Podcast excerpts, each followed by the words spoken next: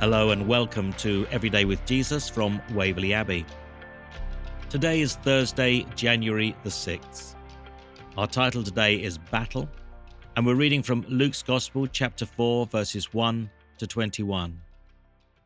In verse 4, the Bible says, Jesus answered, It is written, Man shall not live on bread alone. Jesus, full of the Holy Spirit, enters the wilderness, a barren place incapable of sustaining life, and here he fasts for 40 days.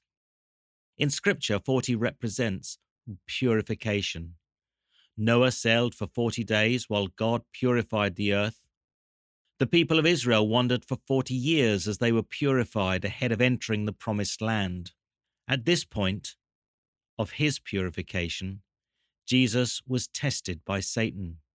His chosen weapon was God's word, the word of the Spirit, as Paul describes it in Ephesians chapter 6 verse 17. He refused to enter into disputation with the enemy, but trusted the truth scripture offers us.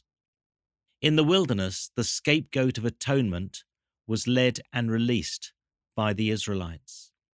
Also known as the Azazel or devil, it carried the sins of Israel into the desert to wander aimlessly Take a look at Leviticus chapter 16, verse 22.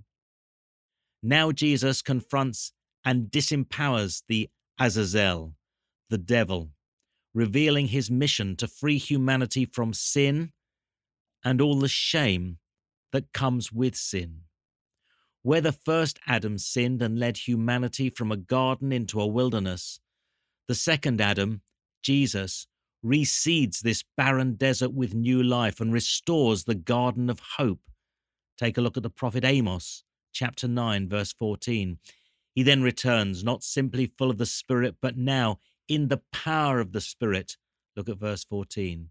And swiftly proclaims his earthly and eternal mission, which can be found in verses 18 to 21. A mission that lays the foundation upon which the ministry of Waverley Abbey Trust is built. Now, each one of us is called to put on God's strength, protection, and power to face the challenge of the enemy's assault. We have a wonderful series of books, cover to cover, and you might want to look into studying from cover to cover The Armour of God, available from waverleyabbeyresources.org. And now let's pray together O Lord, help me to take my stand upon your word every day. Amen. Please do join me again tomorrow as we continue in our ministry of making God's word known and learning to live every day with Jesus.